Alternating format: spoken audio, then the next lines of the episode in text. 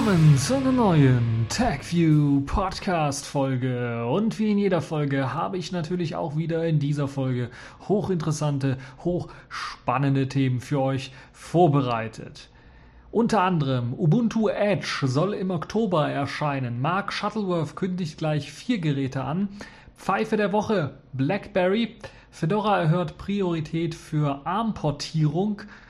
BitTorrent Sync ist in einer Beta-Version erschienen. XBMC läuft unter Wayland und Jimmy Carter äußert sich zu Prism.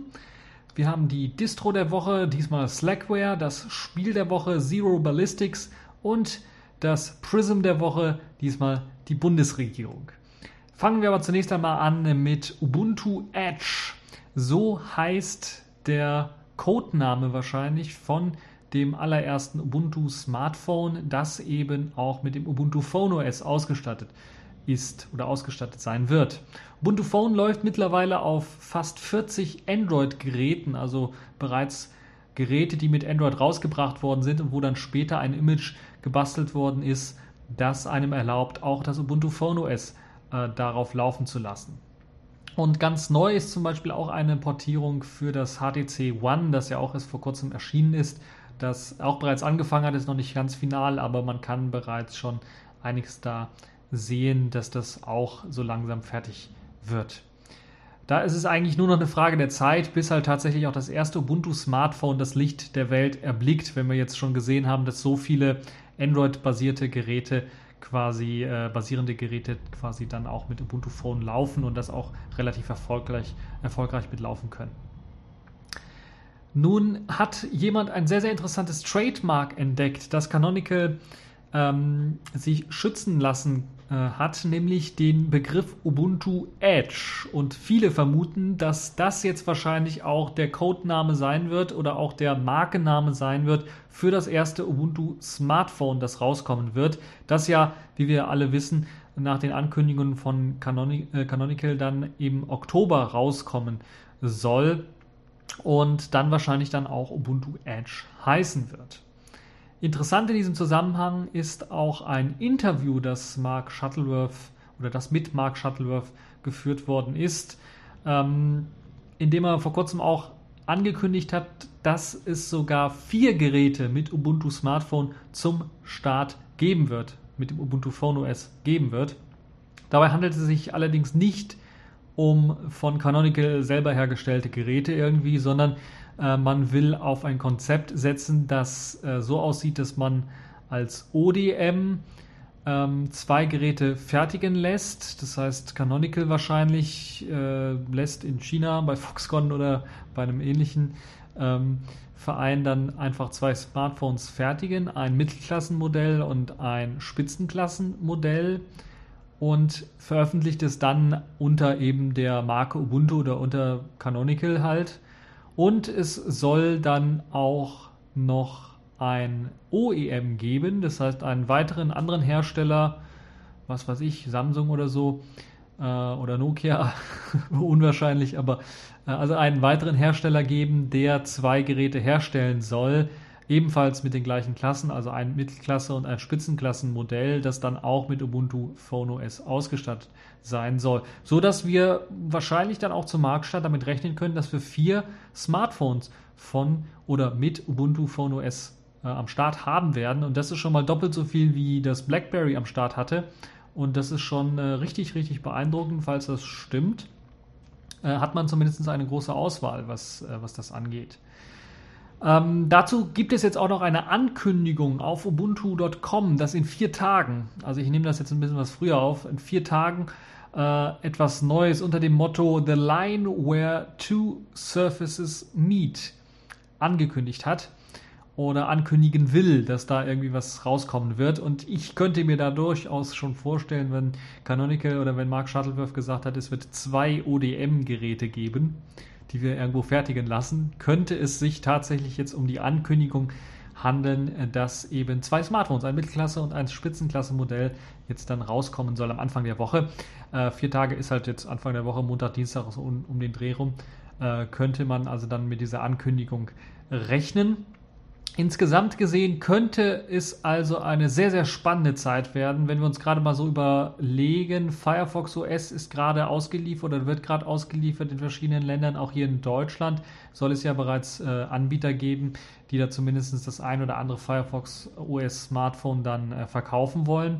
Gleichzeitig macht sich äh, Jolla mit ihrem äh, gleichnamigen Smartphone bereit für einen Launch. Das wird ja auch jetzt ähm, in den nächsten Monaten sicherlich dann kommen.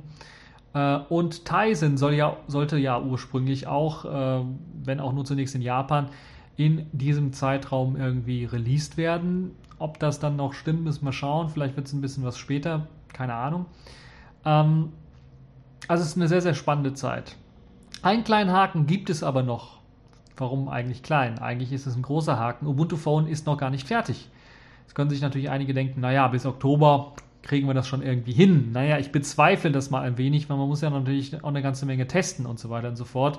Und erst Ende letzten Monats ist man ja erst so weit gewesen mit den Images, dass es tatsächlich äh, einem ermöglicht, mit dem Ubuntu Phone OS zu telefonieren. Also eine der Hauptfunktionen eines Smartphones überhaupt.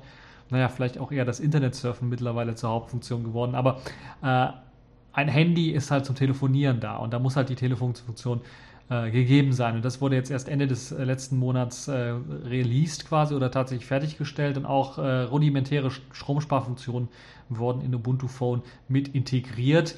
Ähm, da ist es noch ein bisschen was fraglich, weil gerade bei Stromsparfunktionen und bei Telefonfunktionen, äh, da muss man vielleicht noch mal ein bisschen was besser machen.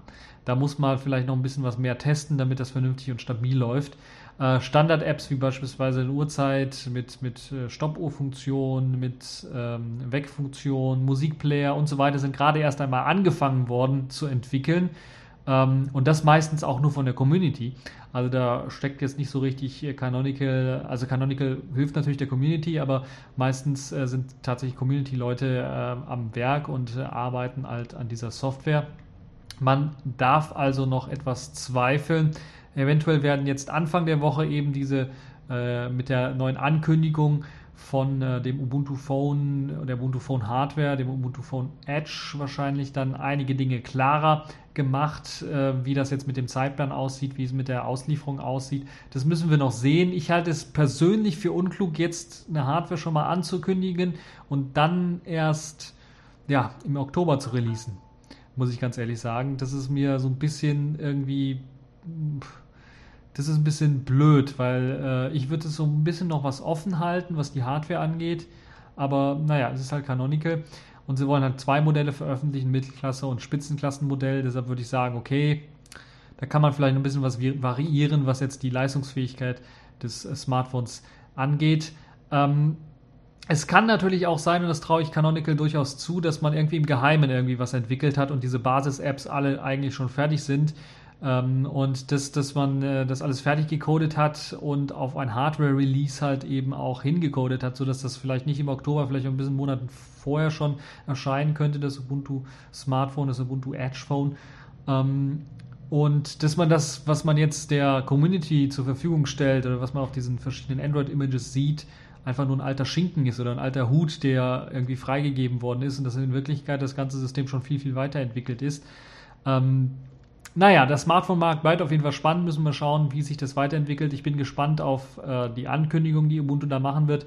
Ich hoffe, dass es nicht irgendwie heiße Luft sein wird, nur, also wo sie sagen werden, ja, wir haben jetzt ein Update äh, für Ubuntu Phone, das läuft jetzt, man kann damit telefonieren oder sowas, oder dass das jetzt Unity 8 sein wird für, für den Desktop oder sowas, sondern dass das hoffentlich dann auch irgendwie äh, etwas mit Hand und Fuß sein wird. Etwas, was äh, so eine Ankündigung, wie sie auf der Webseite zu sehen ist, dann auch wirklich gerecht rechtfertigen würde.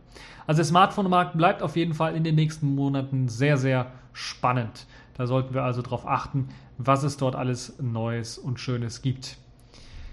Ja, kommen wir zur Pfeife der Woche und bleiben wir direkt bei den Smartphones, denn diesmal ist die Pfeife der Woche BlackBerry.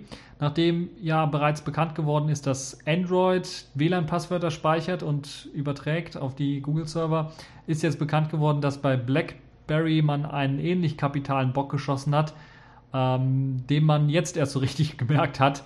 Äh, Frank Rieger, ähm, sicherlich bekannt vom CCC, hat sich nämlich ein neues Q10 geholt und hat beim Einrichten des E-Mail-Clients per IMAP gemerkt, dass ähm, ja, irgendwie Daten übertragen werden und dass dann später versucht wird, sich auf seinem persönlichen IMAP-Server, auf seinem E-Mail-Server einzuloggen und zwar nicht von seinem Smartphone aus, sondern von einem BlackBerry-Server aus.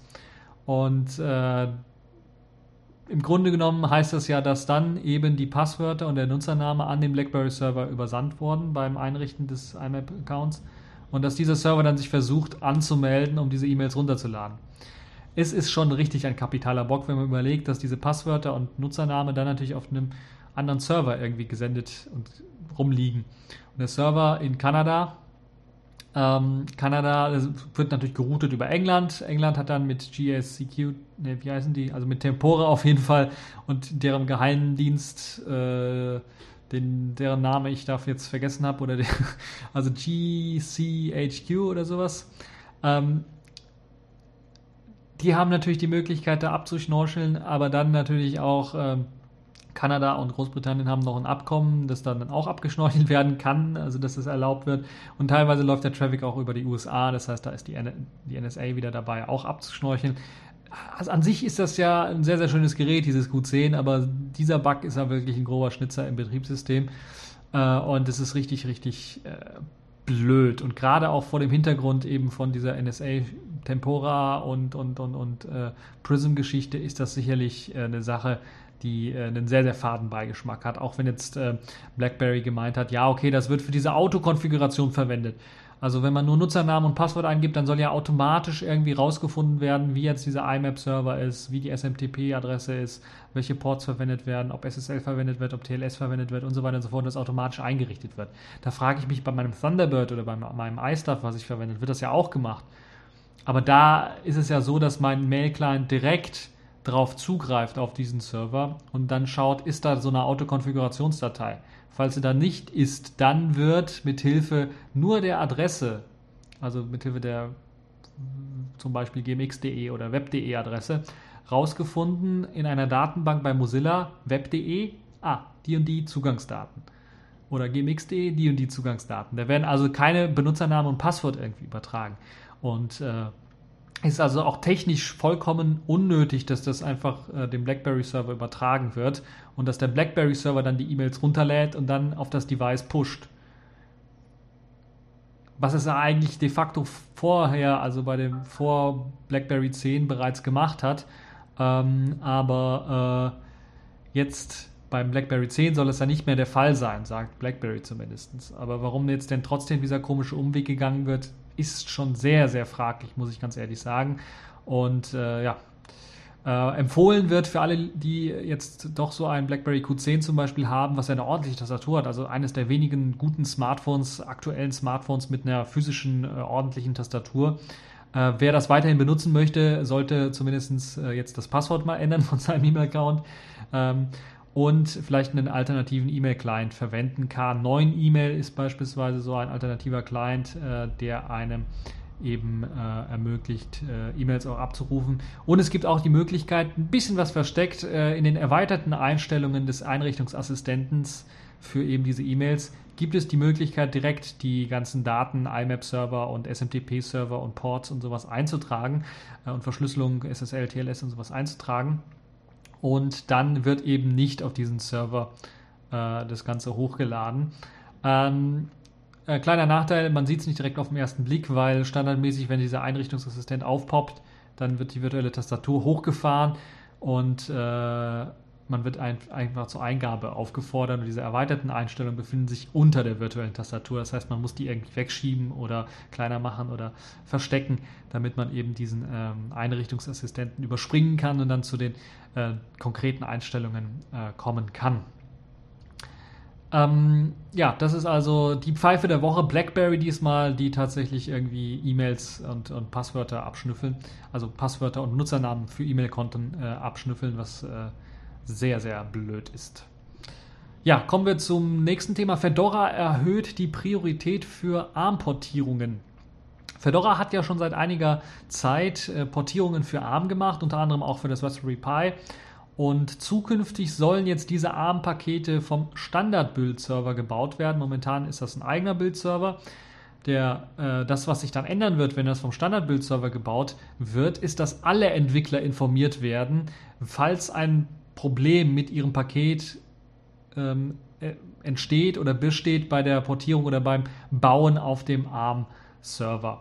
Und äh, das soll halt eben dann auch allen mitgeteilt werden. Momentan ist es eine kleine Gruppe an ARM-Portierern, die halt eben auch ARM-Pakete bauen und die dann informiert werden, falls es Probleme gibt beim Bauen von ARM-Paketen.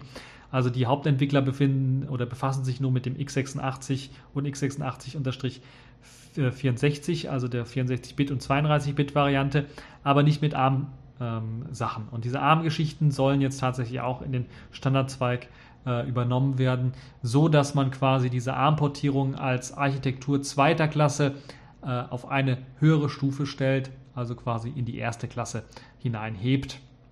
Das Ganze soll jetzt äh, noch nicht in äh, dem äh, sich in Entwicklung befindlichen Fedora 20 ähm, einfließen, sondern erst danach in Kraft treten. Also bei Fedora 21 wahrscheinlich. Es soll nochmal diskutiert werden, nachdem Fedora 20 released worden ist und die Arbeiten für Fedora 21 angefangen werden. Und dann äh, wir, können wir allerdings damit rechnen, dass wahrscheinlich dann mit Fedora 21 das Ganze dann so langsam äh, ja, ins Rollen kommt. Macht auch Sinn, weil Red Hat wahrscheinlich da auch äh, mit den Gedanken spielt, eventuell eine ARM-Version für Server herzustellen, weil ARM-Server ja sich auch immer größerer Beliebtheit erfreuen, weil sie halt stromsparend sind und die Leistung bringen, die sie halt bringen sollen. Ja, das nächste Thema XBMC läuft unter Wayland. Wieder einmal könnte man sagen, denn es gab ja bereits schon vorher eine auf SDL basierende Wayland-Lösung, die einem halt ermöglicht hat, das, ähm, ja, das Media Center unter der neuen grafischen äh, unter dem neuen grafischen Server Wayland laufen zu lassen. Nun soll aber eine auf, äh, also quasi eine native Version, eine auf nicht SDL basierende Version äh, ähm, entstehen oder schon auch umgesetzt ähm, sein, also schon größtmöglich umgesetzt sein. Ebenfalls zur Unterstützung ähm, von dieser Version gehören dann auch äh, Eingabegeräte, Multidisplay-Support und so weiter und so fort, ähm, das ebenfalls per Wayland angesprochen werden kann. Dieser Wayland Support wurde oder wird im Rahmen des Google Summer of Codes erstellt und ist halt eben schon teilweise gereift, sodass man das Ganze jetzt bereits schon nutzen und ausprobieren kann. Deshalb würde ich auch sagen, ja, vielleicht so ein kleines Spielzeug der Woche für einige Entwickler, die mal so versuchen wollen, XBMC unter Wayland laufen zu lassen. Vielleicht sehr interessant für Raspberry Pi Leute, die ja auch ähm, eine spezielle Linux-Distribution haben, die einem speziell mehr Speed verspricht durch die Nutzung von Wayland. Und jetzt, wenn man noch ein Media Center haben möchte, das auch unter Wayland läuft, ist das natürlich auch nochmal eine Win-Win-Situation, würde ich mal sagen. Ähm, einige Dinge wie das Test-Framework fehlen zwar noch, aber es hört sich schon recht vielversprechend an von dem, was man äh, da hört. Und ähm, der Hauptentwickler Sam Spilsbury hat auch schon angekündigt, falls diese Wayland-Implementierung reibungslos klappt, will er sich auch gleich an eine Mir-Implementierung machen und diese dann auch für XBMC veröffentlichen. Der Code selber steht noch on, äh, unter Git, unter einem Git-Archiv äh, bei Spilsbury oder bei einem äh, per persönlichen Account von Spilsbury. Ist noch nicht eingeflossen in das offizielle XBMC, soll aber dann demnächst, falls eben die ganze Portierung fertig ist, sicherlich dann auch in XBMC einfließen.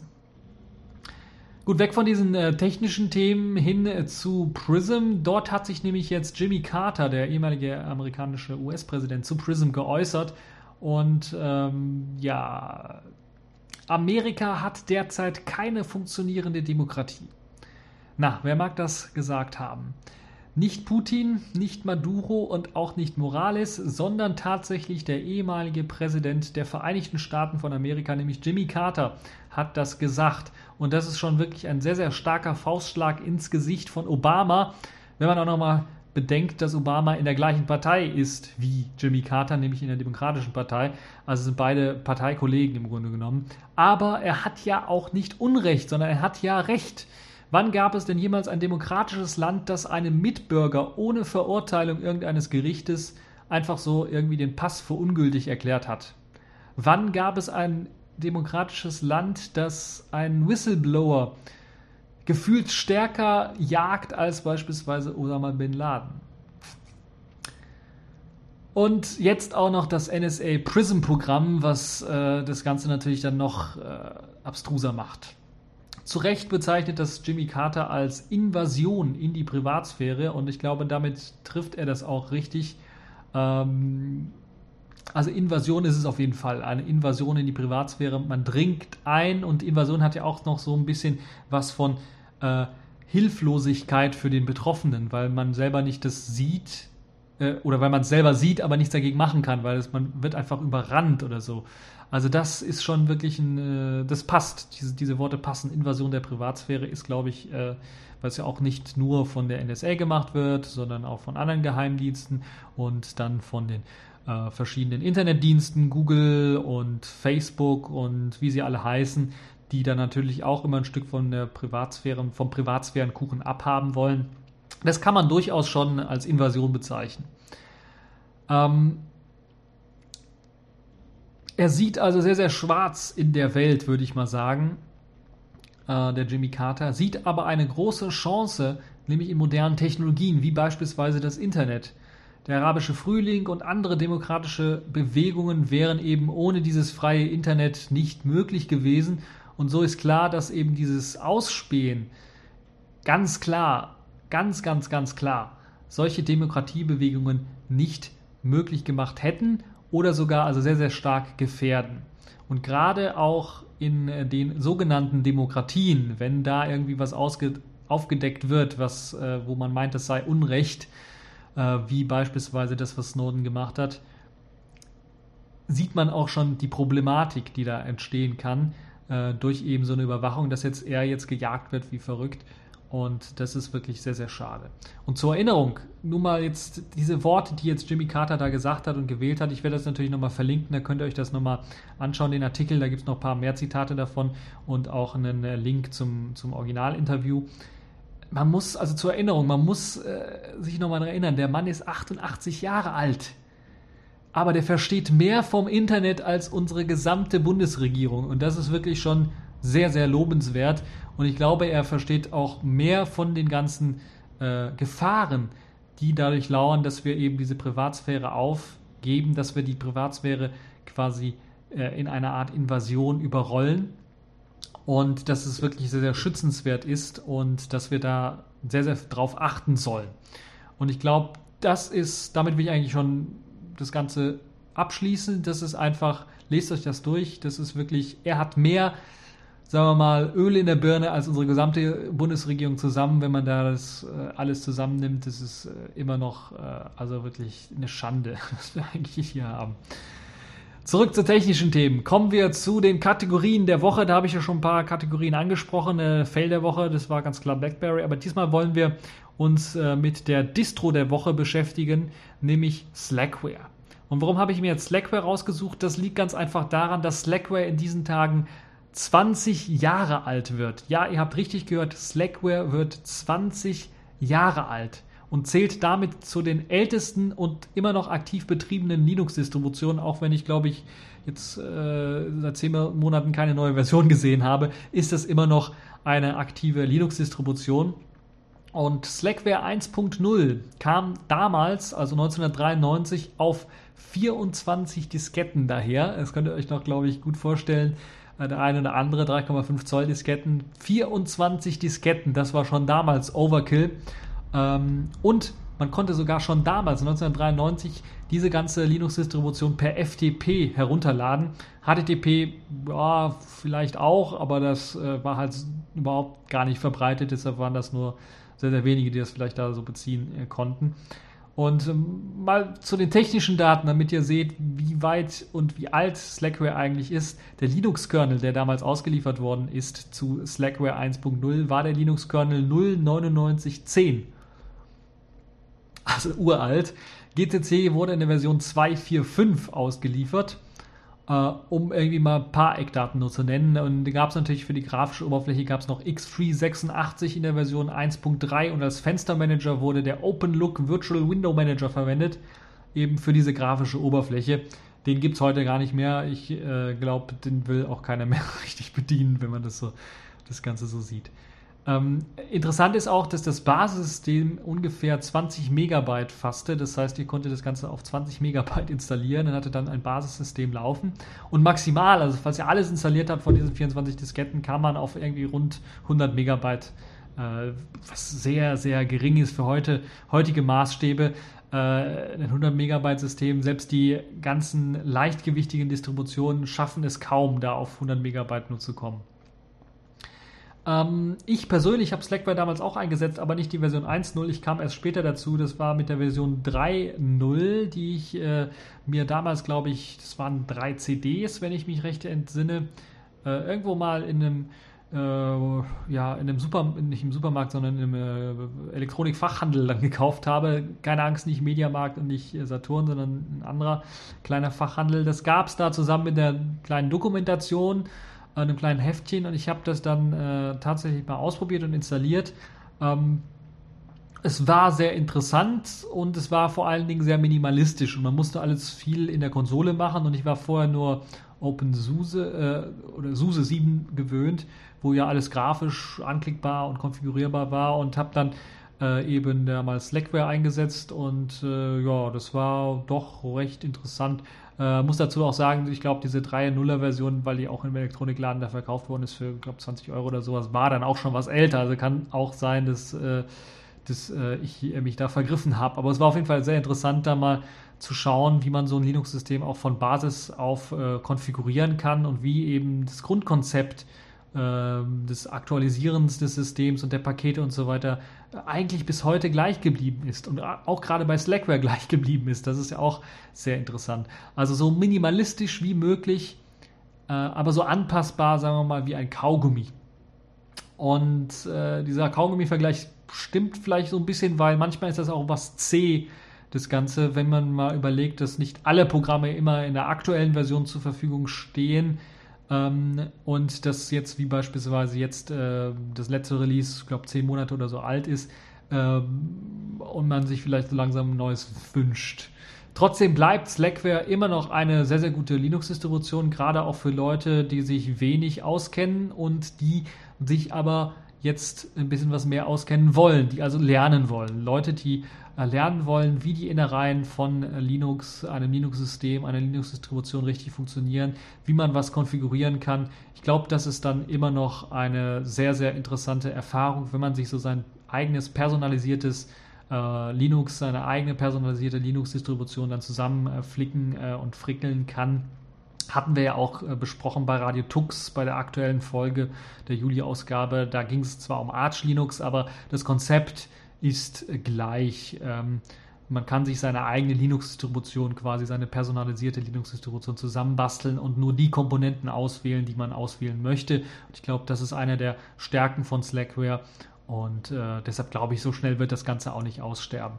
Also Slackware auf jeden Fall eine sehr, sehr interessante Linux-Distribution. Es gibt ja auch etliche Derivate, die auf Slackware aufsetzen. Ich glaube, das bekannteste, mir bekannteste ist Slacks, was auch als Live-System fungiert und was beispielsweise ein sehr, sehr abgespecktes KDE einem bietet. Eine, glaube ich, der abgespecktesten KDE-Varianten, die ich je gesehen habe, das so auf, glaube ich, 200 Megabyte, 300 Megabyte runter äh, geht. Und was ist äh, also wirklich in Sachen Speicherauslastung sehr, sehr, sehr gering. Ja, kommen wir zur nächsten Kategorie der Woche, das Spiel der Woche. Das ist diesmal, diesmal Zero Ballistics. Das ist ein, ja, sagen wir mal, grafisch recht aufgepumptes Spiel, bei dem es darum geht, den äh, gegnerischen Panzer platt zu schießen. Das kennt man vielleicht irgendwie aus äh, simplen 2D-Spielen, die rundenbasiert waren, wo man zwei Panzer hatte und man musste sich gegenseitig irgendwie abschießen und musste dann irgendwie die Aerodynamik und, und die Physik berechnen, die eben äh, dieses kleine pixelige Viereck dann äh, alias Bombe oder alias äh, ja, Bombe quasi nehmen würde, um den Gegner abzuschießen. Hier kommt allerdings bei Zero Ballistics jetzt eine sehr, sehr schön anzusehende 3D-Engine zum Einsatz. Also im Gegensatz zu den 2D-Sachen ist das schon sehr, sehr schön ähm, die einem ein etwas ja realistischeres Spielgefühl vermittelt. Dazu gehört natürlich dann auch noch eine ordentliche Physik-Engine und so weiter und so fort. Schön animiertes, hübsch animiertes Wasser und äh, Bäume und äh, äh, man sieht das Gras oder den Wind äh, durch das Gras, äh, das Gras sich bewegen durch den Wind. Und, und Bäume sich bewegen durch den Wind und so weiter und so fort. Also sehr, sehr schöne Spielegrafik, muss man ganz ehrlich sagen. Ähm, Außerdem ist das Spiel aber nicht rundenbasiert oder rundengesteuert, sondern man, sondern man hat ähnlich wie in einem Ego-Shooter eben die Möglichkeit, sich frei in der Welt zu bewegen und frei sich gegenseitig abzuschießen und abzuknallen, äh, was, äh, glaube ich, äh, auch äh, ein großer Unterschied ist. Ähm, dazu werden, also für das Abknallen werden mehrere Spielmodi angeboten, was vielleicht auch recht interessant ist. Einmal natürlich das klassische Deathmatch, ähm, alle gegen alle, und einmal das Team Deathmatch, also zwei Teams gegeneinander, die sich abballern können. Und dann gibt es noch für Taktiker das etwas anspruchsvollere Beacon Strike. Äh, so heißt zumindest dieser Modus. Und der hat zum Ziel, dass man den, das jeweilige Teamgebiet äh, vergrößern muss und mit Hilfe von sogenannten Beacons, das ist so eine Art, also sieht so aus wie eine Art Hovercraft-Kampfandroid, der also in der Luft ein bisschen rumschwebt, paar ja, zumindest Rohre und Geschosse hat. Ähm, und die Teams sind aufgeteilt in Verteidiger und Angreifer und die Angreifer müssen eben logischerweise in einer bestimmten Zeit das Gebiet der Verteidiger erobern mit Hilfe dieser Beacons. Äh, die Verteidiger müssen natürlich diesen Vormarsch der Angreifer irgendwie stoppen und das können sie zum Beispiel machen, indem sie diese Beacons zerstören, weil die Beacons eben zum, zum äh, Erobern eben eines Gebietes zuständig sind. Die Beacons haben den Vorteil für die Angreifer, dass eben diese ständig mit Munition versorgt werden, weil diese Beacons eben Munition rausspucken quasi. Und die Verteidiger haben dann einen klitzekleinen Nachteil, aber insgesamt kann man sagen, ist ausgeglichen, weil sie müssen ins Depot zurückfahren, um halt eben neue Munition zu holen und aufzutanken. Äh, kriegen aber durch die Zerstörung eines Beacons dann, eines feindlichen Beacons dann natürlich Upgrade-Punkte zugesprochen, die in einem späteren Spielverlauf natürlich dann helfen oder sehr hilfreich sind. Also insgesamt gesehen ein sehr, sehr interessantes Spiel. Äh, von der Spielbeschreibung her äh, eher, wenn wir erstmal wirklich an so ein 2D-Ballerspiel in 3D denken. Aber es ist tatsächlich sehr, sehr gut gelungen und man kann sich das anschauen. Gerade mit diesem taktischen Element, diesem äh, Beacon Strike-Modus, den ich auch selber noch nicht kannte, habe ich selber mal ausprobiert. Ist wirklich sehr interessant und ähm, ja, für, für ab und zu mal durchzocken, aber dann natürlich dann äh, mit echten äh, Leuten, also Multiplayer, dann macht es richtig Spaß. Ansonsten ist das äh, nicht gerade sehr spaßfördernd, äh, obwohl man da auch durch die Landschaft fahren kann und sich mal einige Dinge anschauen kann, was vielleicht auch äh, interessant ist. Ja, das also zum äh, Spiel der Woche. Accepted. Connecting. Complete. System activated. All systems operational.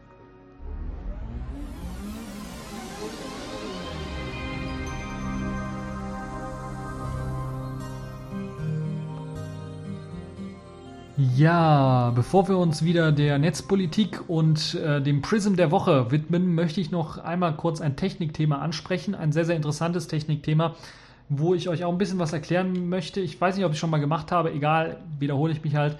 Äh, BitTorrent Sync ist vor kurzem in der Beta-Version erschienen und ich halte das für ein sehr, sehr gutes äh, Synchronisierungsprotokoll, auch wenn es nicht Open Source ist, ermöglicht es einem zumindest ein Cloud-System aufzubauen und ohne dass man irgendwie die Cloud irgendwo anders auslagert, ohne dass man die Kontrolle der Cloud verliert. Also das ist nicht bei Amazon gelagert, die Daten werden nicht bei Google gelagert, die Daten werden bei euch gelagert, zentral auf euren Computern, auf euren Geräten, wo ihr die Daten haben wollt. Beispielsweise habe ich mir meinen kleinen ARM-Server eingerichtet, habe dort BitTorrent Sync laufen und kann dann, wenn ich auf meinem PC, was weiß ich, ein neues Musikalbum runtergeladen habe, natürlich freie Musik von jamendo.com, habe ich die Möglichkeit, das einfach auf meinen BitTorrent Sync Ordner auf meinem Laptop zu ziehen und der synkt dann automatisch mit meinem Netbook. Mein Netbook ist ständig an, läuft eben als Server hier rum. Ähm, mein Telefon, da läuft auch BitTorrent Sync drauf. Es gibt ja BitTorrent Sync für ARM-Prozessoren. Und das geile Neue bei BitTorrent Sync Beta ist, es gibt jetzt sogar einen Android-Client. Falls ihr also auf Android nicht über den Linux-CR Root und Root-Support allgemein äh, das laufen lassen wollt, könnt ihr das jetzt auch mit einem extra Client machen, der das hübsch äh, aufbereitet auch noch ähm, und könnt dann eure Daten automatisch, die werden dann automatisch übertragen von diesem kleinen Server jetzt in dem Fall und gleichzeitig natürlich auch von meinem Laptop, solange er läuft, eben auf mein Smartphone und auf alle meine Smartphones. Das heißt, es läuft auf meinem äh, Nokia N9 und auf meinem HP Pre 3 weil beide Linux-basierend sind und es gibt eine Linux-Binary für ARM-Prozessoren und es läuft auf beiden ohne große Probleme. Man muss es nur konfigurieren. Konfigurieren kann man es über die Web-Oberfläche. Auf jedem der Geräte ist natürlich ein Webbrowser drauf. Auf dem WebOS-Gerät gibt es da ein paar kleine Probleme. Da muss äh, eventuell dann noch irgendwie entweder ein Textbrowser verwendet werden wie Lynx aus der Konsole heraus oder man konfiguriert es dann auto, äh, nicht automatisch, sondern man konfiguriert es dann über die Konfigurationsdatei, wollte ich eigentlich sagen. Ähm, weil der Webbrowser irgendwie, der zeigt da nichts an. Aber auf dem äh, ebenfalls WebKit basierenden ähm, Nokia N9 Webbrowser klappt das ohne große Probleme. Ähm,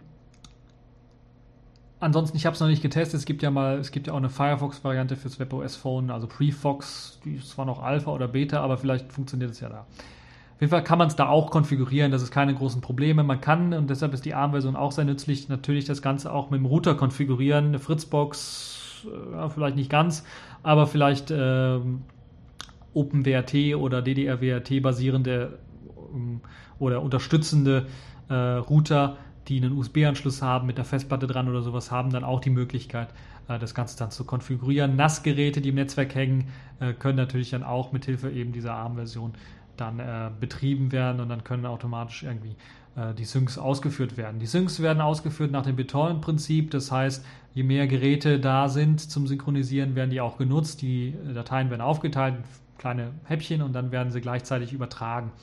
Und äh, das ist wirklich ein tolles Prinzip, was äh, so funktioniert, dass ihr einen kleinen Hash erzeugt für eben äh, das Identifizieren dieses einen Ordners, wo ihr eben äh, Sachen reinwerfen könnt. Und ihr habt dann die Möglichkeit noch zu sagen, ja, Ordner ist public äh, writable oder ist private writable. Das heißt, public writable, alle können darauf zugreifen, können schreiben, können Daten löschen. Ähm, oder private writable heißt einfach nur, der ursprüngliche Rechner, der ursprüngliche darf dann nur schreiben, äh, Daten reinschreiben und andere Rechner dürfen da keine Daten reinschreiben, dürfen sich nur die Daten runterladen. Ähm, das ganze Prinzip funktioniert eben auf diesen Hash-Werten. Das heißt, so ein Hash-Wert wird erzeugt und dieser Hash-Wert ermöglicht es dann, indem man den einfach eingibt als Code, äh, dann eben diesen Ordner automatisch zu finden für den BitTorrent Sync Client auf der Gegenstelle. Und äh, das ist egal, ob das im lokalen Netzwerk ist. Wenn das im lokalen Netzwerk hier ist, dann werden natürlich die Daten über das lokale Netzwerk übertragen, was ordentlich deutlich schneller ist als übers Internet. Falls ihr aber, falls ich beispielsweise mit meinem Handy irgendwie unterwegs bin und das Album ist noch nicht komplett runtergeladen, weil ich gerade das Album runtergeladen habe auf meinem Notebook, klappt das Notebook zu, nachdem das Ganze gesynkt worden ist, auf mein Netbook und gehe dann mal unterwegs irgendwie los oder gehe zu meinen Eltern, wo eine ordentliche Leitung noch ist und dann kann auch mein Arm das Ganze synken mit meinem äh, Smartphone, ohne dass ich an meinem Smartphone irgendwie was ändern muss oder ohne dass ich dann nochmal ein neues Hash äh, eingeben muss oder sowas, sondern die finden sich automatisch auch übers Internet und synchronisieren Daten dann, was eine sehr, sehr tolle Sache ist. Und das Ganze funktioniert natürlich auch in verschlüsselter Form und das Ganze funktioniert sehr, sehr gut, sehr, sehr schnell vor allen Dingen und ich bin richtig begeistert davon, muss ich ganz ehrlich sagen. Es ist äh, eine deutlich bessere Alternative zu dem, wenn es also um Synchronisation von Daten geht, was ich von OwnCloud her gewohnt bin, wobei da natürlich auch ein extra Client noch für den Desktop irgendwie zuständig ist äh, und momentan für Linux zumindest es keinen extra Client gibt, sondern das Ganze einfach, äh, also keine extra grafische Oberfläche für den Client gibt, sondern es läuft einfach über den Webbrowser ähm, und ja, kann man Ordner auswählen, es wird automatisch dann im Hintergrund gesynkt. Ähm, also ich finde das eine wirklich, wirklich tolle Sache und gerade jetzt im in Zeiten von Prism und Tempora sicherlich eine Sache, die man sich mal anschauen sollte. Und ich bin also wirklich begeistert, dass das so wunderbar funktioniert auf all meinen Geräten, auch auf meinen äh, Linux-Smartphones, dass es ohne große Probleme halt eben die Möglichkeit gibt, da irgendwelche Sachen zu synken. Natürlich gibt es immer die Möglichkeit, per Dropbox das Ganze zu machen, aber Dropbox ist ein zentraler Server, der irgendwo rumsteht äh, und das ist vielleicht nicht so schön. Ihr habt natürlich auch die Möglichkeit, äh, auch wieder einen Server anzumieten, einen eigenen Linux-Server und da BitTorrent Sync drauf zu machen, äh, um das dann auch, um halt wirklich sowas, so, ein Gefühl wie OwnCloud zu bekommen. Ähm, wo ihr dann einen eigenen Server habt, wo ihr die Daten dann synchronisieren könnt mit. Die neue Beta-Version unterstützt auch die Versionierung, das heißt, ihr habt die Möglichkeit dann auch Dateiversionen anzulegen, äh, beziehungsweise die werden automatisch angelegt um dann zu sehen, welche Version jetzt da drauf ist und, und, und so weiter und so fort. Äh, Konflikte und so weiter können dann behoben werden, was, glaube ich, eine tolle Sache ist. Also BitTorrent Sync jetzt in der Beta-Version äh, zur Verfügung gestellt worden. Äh, ich würde es euch empfehlen, mal äh, da reinzuschauen, falls ihr mit OnCloud nicht so ganz zufrieden seid, ähm, das nicht so schnell synchronisiert, gerade bei Dateien und so weiter und so fort, wäre das, glaube ich, eine super Sache. Falls ihr so ein bisschen vom Prism und Tempora wegkommen wollt und äh, nicht einen zentralen Cloud-Service wie Dropbox nutzen wollt, ist das, glaube ich, sicherlich auch eine gute Überlegung wert. Kommen wir aber jetzt zur letzten Kategorie der Woche, das Aufregerthema der Woche, Prism der Woche, die Bundesregierung. Ich frage mich ganz ehrlich, was arbeiten eigentlich für Pfeifen bei uns in der Regierung? Zu dumm, um ordentlich zu lügen. Letzte Woche hieß es noch Prism, ah, da haben wir nichts von gewusst, alles erst jetzt durch die Presse erfahren. Dann kam heraus, Prism gibt es schon länger und bereits 2011 hat die Bundeswehr in Afghanistan Prism eingesetzt und Daten dort eingegeben. Dann kam man raus und dann sagte die Angela Merkel ganz, äh, ja, ganz rührselig, ja, das ist irgendwie auch ein Prism, aber das heißt nur gleich, das ist was komplett anderes. Und einen Tag später kommt das Verteidigungsministerium und sagt, hey, das ist doch das gleiche Prism. also ich frage mich ganz ehrlich, sind die wirklich so dumm oder halten die uns für so dumm? Die Regierung belügt uns nach Strich und Faden. Die haben von allem gewusst. Die haben von diesem Prison-Programm bereits 2011 gewusst. Das ist wirklich eine Schande. Und die haben uns das die ganze Zeit vorgelogen, dass im Grunde genommen sie nichts gewusst haben. Also ich frage mich so langsam, wo unsere Revolution eigentlich bleibt. Wie lange wir uns das irgendwie bieten lassen, so dreist belogen zu werden, ähm, dass man von Politikern belogen wird, ja okay, das ist ja noch erträglich, das kennen wir nicht anders seit Jahren schon. Aber dass die Regierung es nicht einmal schafft, die Verfassung zu schützen und unsere Grundrechte, unser Grundrecht auf informationelle, informationelle Selbstbestimmung wahrzunehmen, das ist schon wirklich ein Armutszeugnis. Dass dann so eine Witzfigur wie der Friedrich sich da hinstellt, in den USA reist und meint, dass mit dem Internet, da können wir nichts dran machen, da müsst ihr euch selber schützen das ist quasi eine Kapitulationserklärung. Eine Kapitulationserklärung für die gesamte Demokratie in Deutschland. Aber dass jetzt auch noch herauskam, dass die Bundesregierung das schon seit Jahren wusste und der gesamte Besuch vom Friedrich dann unter einem komplett anderen Licht dasteht, weil er quasi dann nur so gemacht hat, als ob er da den ein bisschen Druck gemacht hat, den Amerikanern, aber in Wirklichkeit vorher schon gewusst haben und sie nur der Bevölkerung vorgespielt haben, dass sie nichts gewusst haben, dass sie den Amerikanern auf den Fingern klopfen. Äh, und vor allen Dingen die schärferen Worte von Merkel allesamt irgendwie geheuchelt waren. Das ist wirklich, das ist quasi der Ruf nach einer Revolution, der Ruf nach einem Erlöstwerden von der Macht. So also anders kann ich es nicht interpretieren. Und wenn die Regierung es nicht schafft, unsere, unsere Grundrechte zu schützen, dann gehört sie einfach abgewählt oder eben abgeschafft. Und natürlich gewaltfrei, ein bisschen Taximplatz hier und da in großen äh, deutschen Großstädten und die Regierung gerät so unter Druck, dass sie entweder irgendwas macht oder auf jeden Fall der Kessel dann explodiert. Also sorgen wir dafür, dass dieser Kessel explodiert und verstecken wir uns nicht vor der Ich habe nichts zu verbergen Mauer des Schweigens, sondern stehen endlich auf und machen was dagegen. Wenn wir nämlich jetzt nicht aufstehen und demonstrieren und der Regierung Druck machen, dann kann die Totalüberwachung nicht mehr gestoppt werden, weil irgendwann ist es dann zu spät, das Ganze vernünftig zu stoppen, ohne große Verluste. Und wir werden in einer ja, totalitären Welt leben, bei dem 1984 nur ein kleiner Nebenaspekt sein wird, unter der der Mensch quasi zu einer Art alles analysierbaren, total durchleuchtbaren Stück Ware wird, die dann auch noch prognostiziert werden kann von automatischen Algorithmen. Und äh, das wollen wir doch alle nicht. Das ist, glaube ich, nicht das, was wir wollen. Wenn ich da überlege an eine Talkshow in dem Zusammenhang, die da gelaufen ist äh, auf der AD, nämlich der Beckmann Talk, ähm, war wirklich sehr, sehr ansehbar. Solltet ihr auf jeden Fall euch mal anschauen. Äh, geht, glaube ich, über 70 Minuten, also über eine Stunde. Äh, und bevor das Ganze de depubliziert wird, solltet ihr euch das Ganze mal anschauen, vielleicht sogar runterladen. Ähm, denn dort wurde beispielsweise dann auch gesagt, wurden auch hochkarätige Gäste eingeladen, ähm, aus meiner Sicht, Da wurde zum Beispiel auch eben äh, gesagt, äh, dass es in den, beispielsweise bei der US-Präsidentschaftswahl, bei der letzten, ein Obama-Team gab, das nicht irgendwie nach, sagen wir mal, bestimmten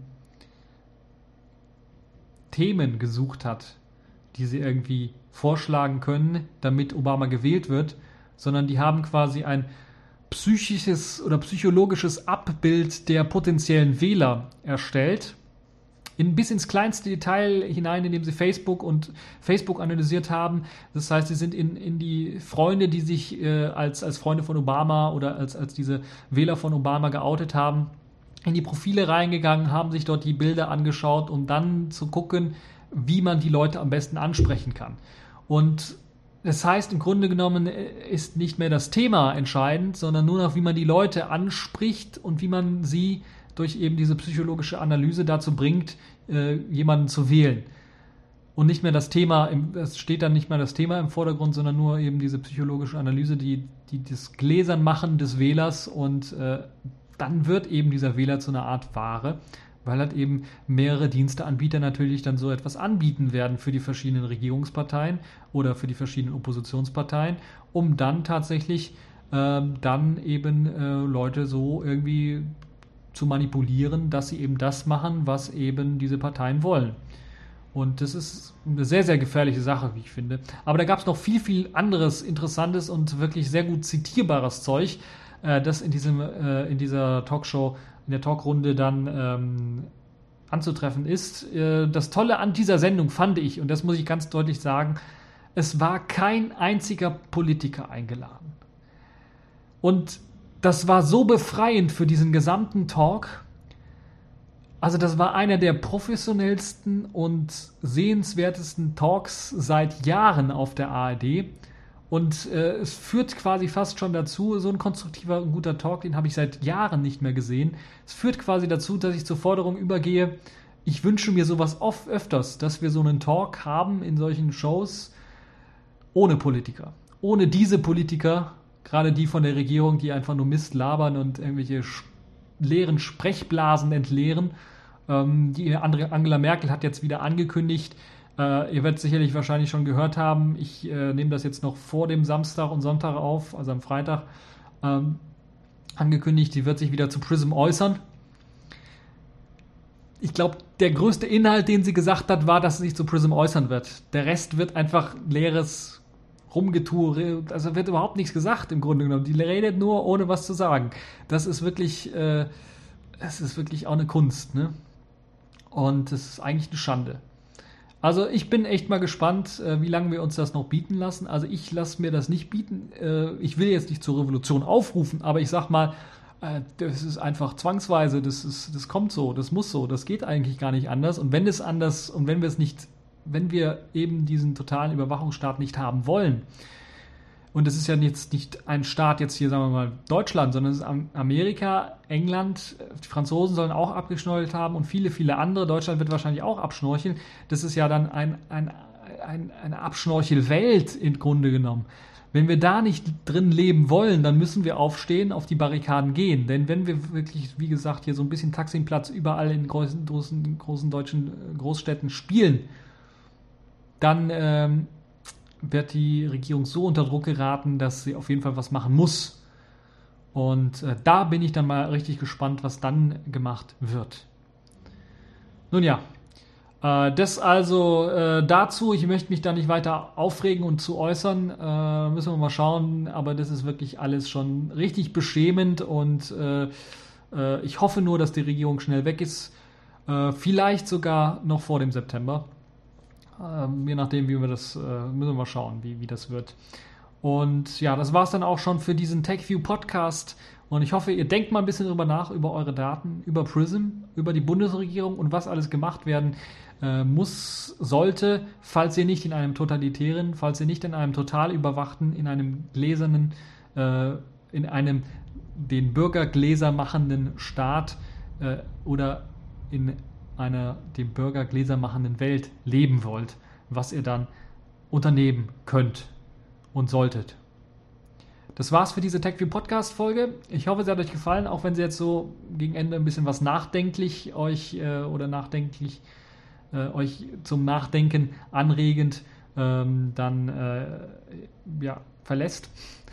Äh, ich hoffe, ihr hattet trotzdem Spaß an dem Ganzen und trotz der Hitze habt ihr die Möglichkeit, immer noch nachzudenken mit einem kühlen Eis oder sowas. Und das war's für diese TechView Podcast Folge und bis zur nächsten Folge.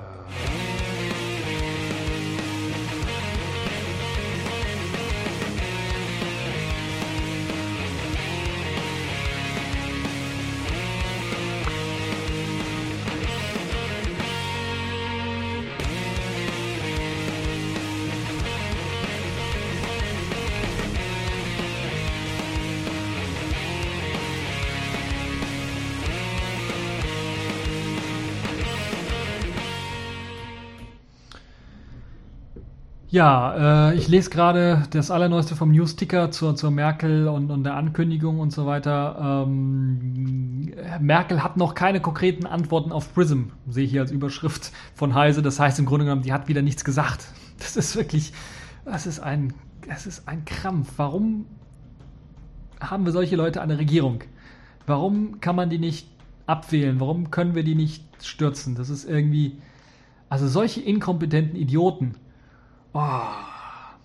Und natürlich, äh, wie immer bei diesem Outtake, muss ich natürlich damit enden, weil ich jetzt so viel äh, Keywords gesagt habe, dass das sowieso von der NSA dann direkt bei der NSA landet äh, oder bei, je nachdem, bei Tempora, bei, bei, bei dem GCHQ oder wie die heißen. Äh, fuck you, NSA.